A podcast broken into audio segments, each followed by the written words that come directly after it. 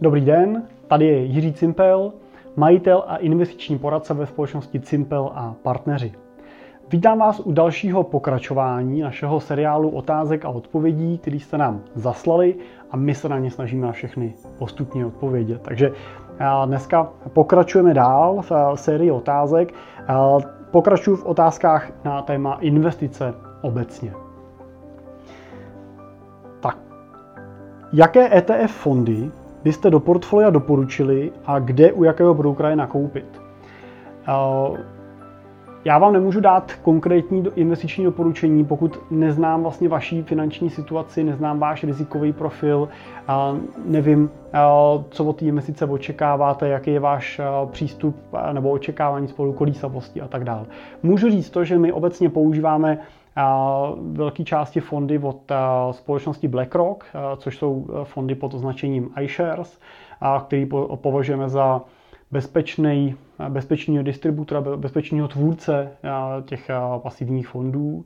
A u nich nejčastěji používáme ty velký indexové fondy zaměřený na ty velký globální indexy na MSCI World nebo na Emerging Markets a nebo pro třeba růstové akcie na small capy. A stejně tak používáme jejich ETF na globální nemovitosti a evropské nemovitosti.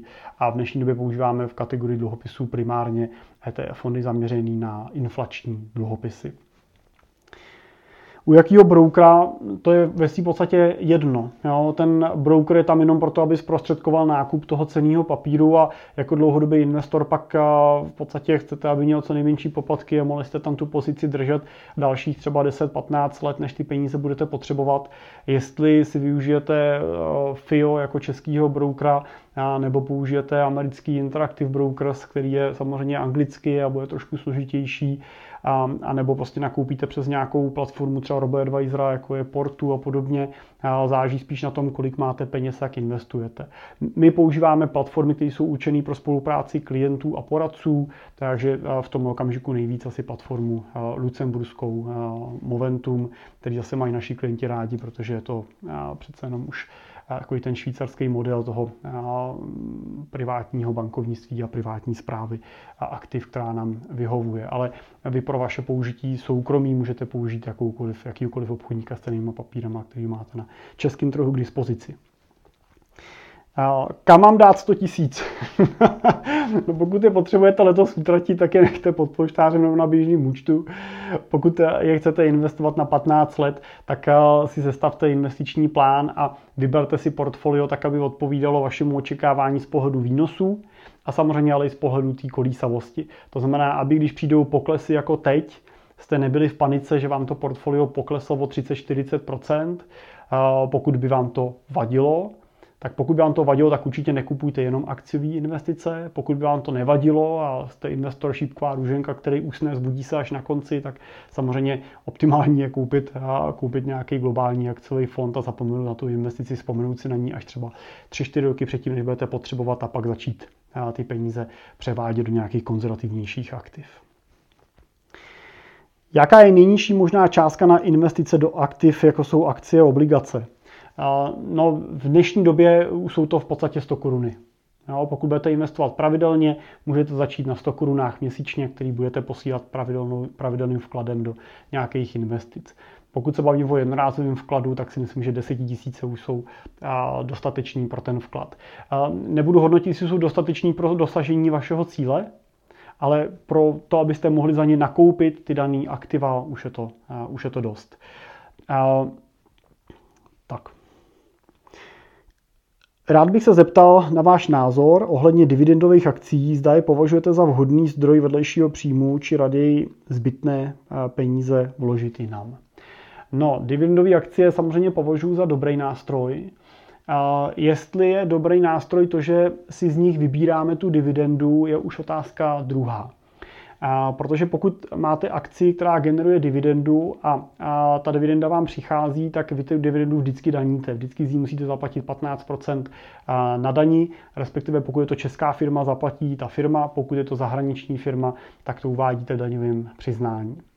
Otázka je, co když ta firma tu dividendu nevyplatí a reinvestuje ty svoje aktiva uvnitř toho svého podnikání, jestli dokáže generovat z těchto těch reinvestovaných peněz větší výnos, než je ten případný výnos dividendový. Pokud to dokáže, tak je pro vás daňově výhodnější mít radši firmu, která to reinvestuje a hodnota té vaší investice se mění časem tím, že roste hodnota ceny té akcie. Protože pak pro vás platí tříletý daňový test a po třech letech, pokud odprodáte třeba jenom ty 4-5%, který vám ta akcie vlastně narůstá třeba každý rok o tu dividendu, kterou by vyplácela, tak eh, to odprodáváte bez toho, ani byste, eh, s tím, že z toho nemusíte platit eh, daň ze zisku a máte teda ten zisk o 15% větší. Toho se držíme u většiny portfolií našich klientů, kdy i tu rentu čerpáme postupnýma odprodejema a tím eliminujeme ty daňové dopady do těch jejich účtů jako takových a zvyšujeme ziskovost.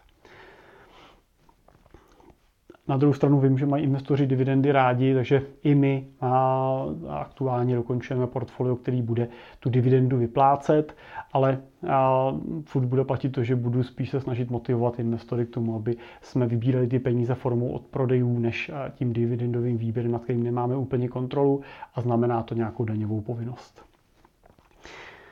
Tak. Pro mě, pro mě vhodné ETF které třeba kopírují indexy. Neumím anglicky. Pokud neumíte anglicky, tak je optimální využít nějakou českou platformu nebo českého poradce. Jo, my vám samozřejmě můžeme pomoct tou investicí a zajistit to za vás. Pokud těch prostředků máte třeba málo nebo chcete mít na tu svoji investicí kontrolu, máte ten čas a motivaci se s tím zabývat sami, tak pak můžete využít velmi jednoduše třeba právě platformu Portu, portu.cz, což je český obchodník s jejíma papírama, jejich web je kompletně v češtině a skrz jejich platformu můžete nakupovat ty americké zahraniční ETF fondy, který který nakupujete za koruny, vidíte to v českých korunách, můžete tam zavolat se v, český, v českém jazyce a oni hodně toho zajistí za vás. Takže takhle si to můžete velmi zjednodušit. Sestavujete portfolio jenom z fondů nebo i přímého nákupu akcí a dluhopisů? Tak na to už jsem odpovídal vlastně v předchozím videu, že naše licence nám neumožňuje do portfolia zařazovat přímý akcie jako takový. To znamená, zařazujeme tam ty fondy a ty ETF fondy. I ten ETF fond je vlastně akcie, ale je to akcie jak určená ke kolektivnímu investování, takže ji můžeme zprostředkovávat.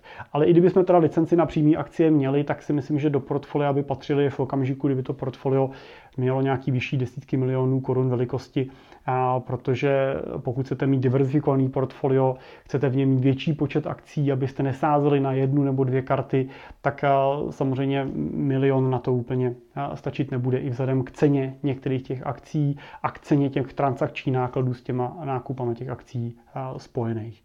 Myslím si, že, ale řeknu teda za nás, že držíme portfolia v desítkách milionů korun a spokojeně držíme my i klienti v těch pasivních, široce diverzifikovaných fondech.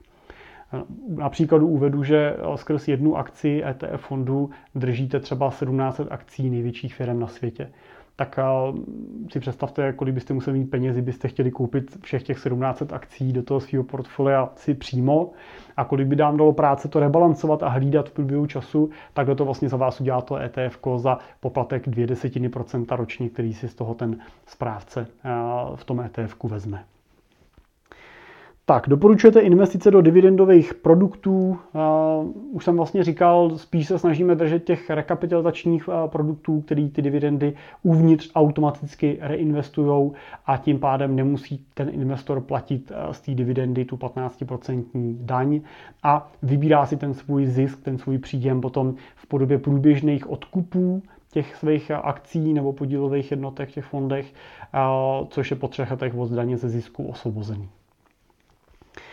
Je možné místo dvou portfolií, to už asi teda dotaz některých z našich klientů, například Nobelovo a akciové, vytvořit jedno, které bude kombinací obou a v požadovaném poměru? Je to možný, technicky tomu vůbec nic nebrání. A prakticky samozřejmě se takový portfolio hůř rebalancuje. A my držíme to Nobelovo portfolio jako takovou vyváženější část toho portfolia a tu akciovou část držíme jako tu dynamičtější. A i pro vás jako pro investora je snažší vidět, že v současných poklesech mi třeba akciový portfolio mohlo udělat minus 30% pohyb dolů, ale to Nobelovo udělalo třeba ten pohyb o 15, o 17% a nebyla tam ta dynamika taková a snadněji se pak eh, s tím vlastně dokážete vlastně stotožnit a pochopit, proč se kde děje co. Když to namixujeme dohromady, vznikne vlastně nový portfolio, který už nebude ani Nobelovo, ani akciový, ale bude to jedno nový portfolio, který má novou alokaci, novou strategii a bude trošku složitější na toto řídit. Proto to radši držíme na dvou, v dvou hromádkách, akciový a Nobelovo portfolio. Který fond preferujete? na každou tu investiční třídu trošku jiný, ale už jsem zmiňoval, že no, máme třeba na akcie největší pozici, kterou držíme v portfolích, tak držíme v ETF fondu od společnosti iShares, MSCI World s tou právě rekapitalizační, to znamená reinvestiční třídou, to znamená, že nevyplácí dividendu z těch akcí, ale nakupují zpátky. Je to obrovský, velmi podle nás bezpečný likvidní fond od velmi kvalitního tvůrce, vlastně, což je BlackRock jako největší správce aktiv na světě, komu bychom měli věřit jinému v těch investicích, když ne jim. Popište víc obchodních strategií, například dividendový psy. Já popravdě řečeno neznám strategii dividendový psy, znám třeba dividendový aristokraty, což třeba se dá koupit i skrz evropský ETF fond, který se zaměřuje na výběr konkrétních společností s co největší dividendou, dividendou kterou pak vyplácí. Naše strategie jsou vlastně tři. Jedna je permanentní portfolio, který je složený po čtvrtinách z akcí, dluhopisů, nemovitostí a akcí, dluhopisů, nemovitostí a komodit, pardon, a zlata. Všechno je to kupované skrz ETF fondy. A pak to používáme jako konzervativnější portfolio, nebo řekněme dynamicky konzervativní portfolio. A pak používáme takovou vyváženou cestu, což je Nobelovo portfolio, který je složený 55% z různých kategorií akciových ETF fondů a, pak se 20% v nemovitostních akcích a 25% v inflačních dluhopisech v dnešní době.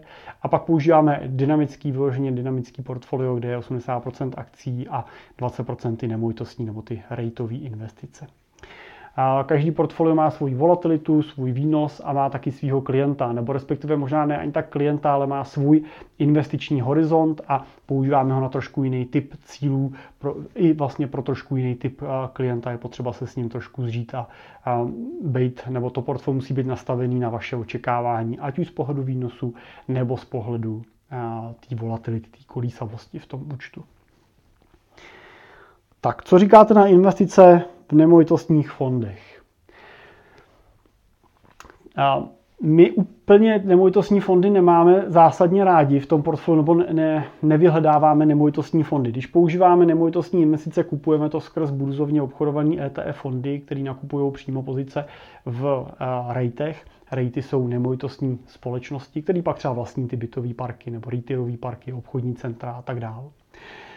Takový ten klasický český nemovitostní fond mi není sympatický, protože ocenění těch jeho aktiv uvnitř probíhá na základě neúplně pro mě jako transparentního modelu. Ono probíhá tak, že vlastně někdo určí odhadem hodnotu těch nemovitostí, který ten fond drží, nebo na základě nějakého cashflow modelu podle nájmu, který ten fond inkasuje, vypočítá, jaká je asi tak cena té podílové jednotky, ale to není vlastně ta většinou úplně reálná tržní cena těch aktiv, který uvnitř toho fondu držíte. To znamená, může se vám stát, že když přijde krize, přijde velký propad, jako je třeba teďkon, tak se může stát, že když ten fond donutí investoři tím, že budou vybírat hotovost, tak ho donutí dojít až do fáze, kdy bude muset prodat nějaký ty nemovitosti, který vlastní, tak je bude muset v tom okamžiku prodávat s, s velkým diskontem, bude muset pod tlakem prodávat se slevou. Pak ten fond většinou řekne, že zastavuje obchodování s podílovými jednotkama na nějakou dobu. Vezme si půl roku čas na to, aby zrealizoval ten prodej, prodá tu nemovitost a, a pak znova vlastně řekne, OK, ty jsme prodali tu nemovitost za tuhle cenu, tolik nás to stálo.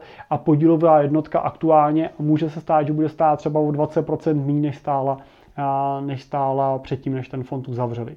A my takovou investici v portfoliu nechceme. Z principu nechceme investice, kde nemáte 100% jistotu, že za to, co vám ten fond ukazuje, tu cenu v tom okamžiku skutečně prodáte a to u těch nemovitostních fondů teoreticky hrozí. Říkám, teoreticky samozřejmě takový problém nemusí nikdy nastat, ale my eliminujeme v těch portfoliích veškerý ty rizika tohoto typu. Takže to je asi k nemovitostním fondům.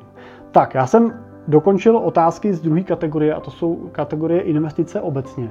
To znamená, v příštím videu eh, se podíváme na další kategorii, mám jich tady, eh, mám jich tady ještě eh, spoustu a budeme odpovídat na otázky třeba právě na téma měny v portfoliu nebo trh jako takové situace na trhu. Mám tady otázky z kategorii třeba pronájmu nemovitostí, ekonomiky a tak dále. Takže určitě se máte vlastně na co těšit u dalšího videa. Já se budu těšit na viděnou a přeju pro tu chvíli hezký den.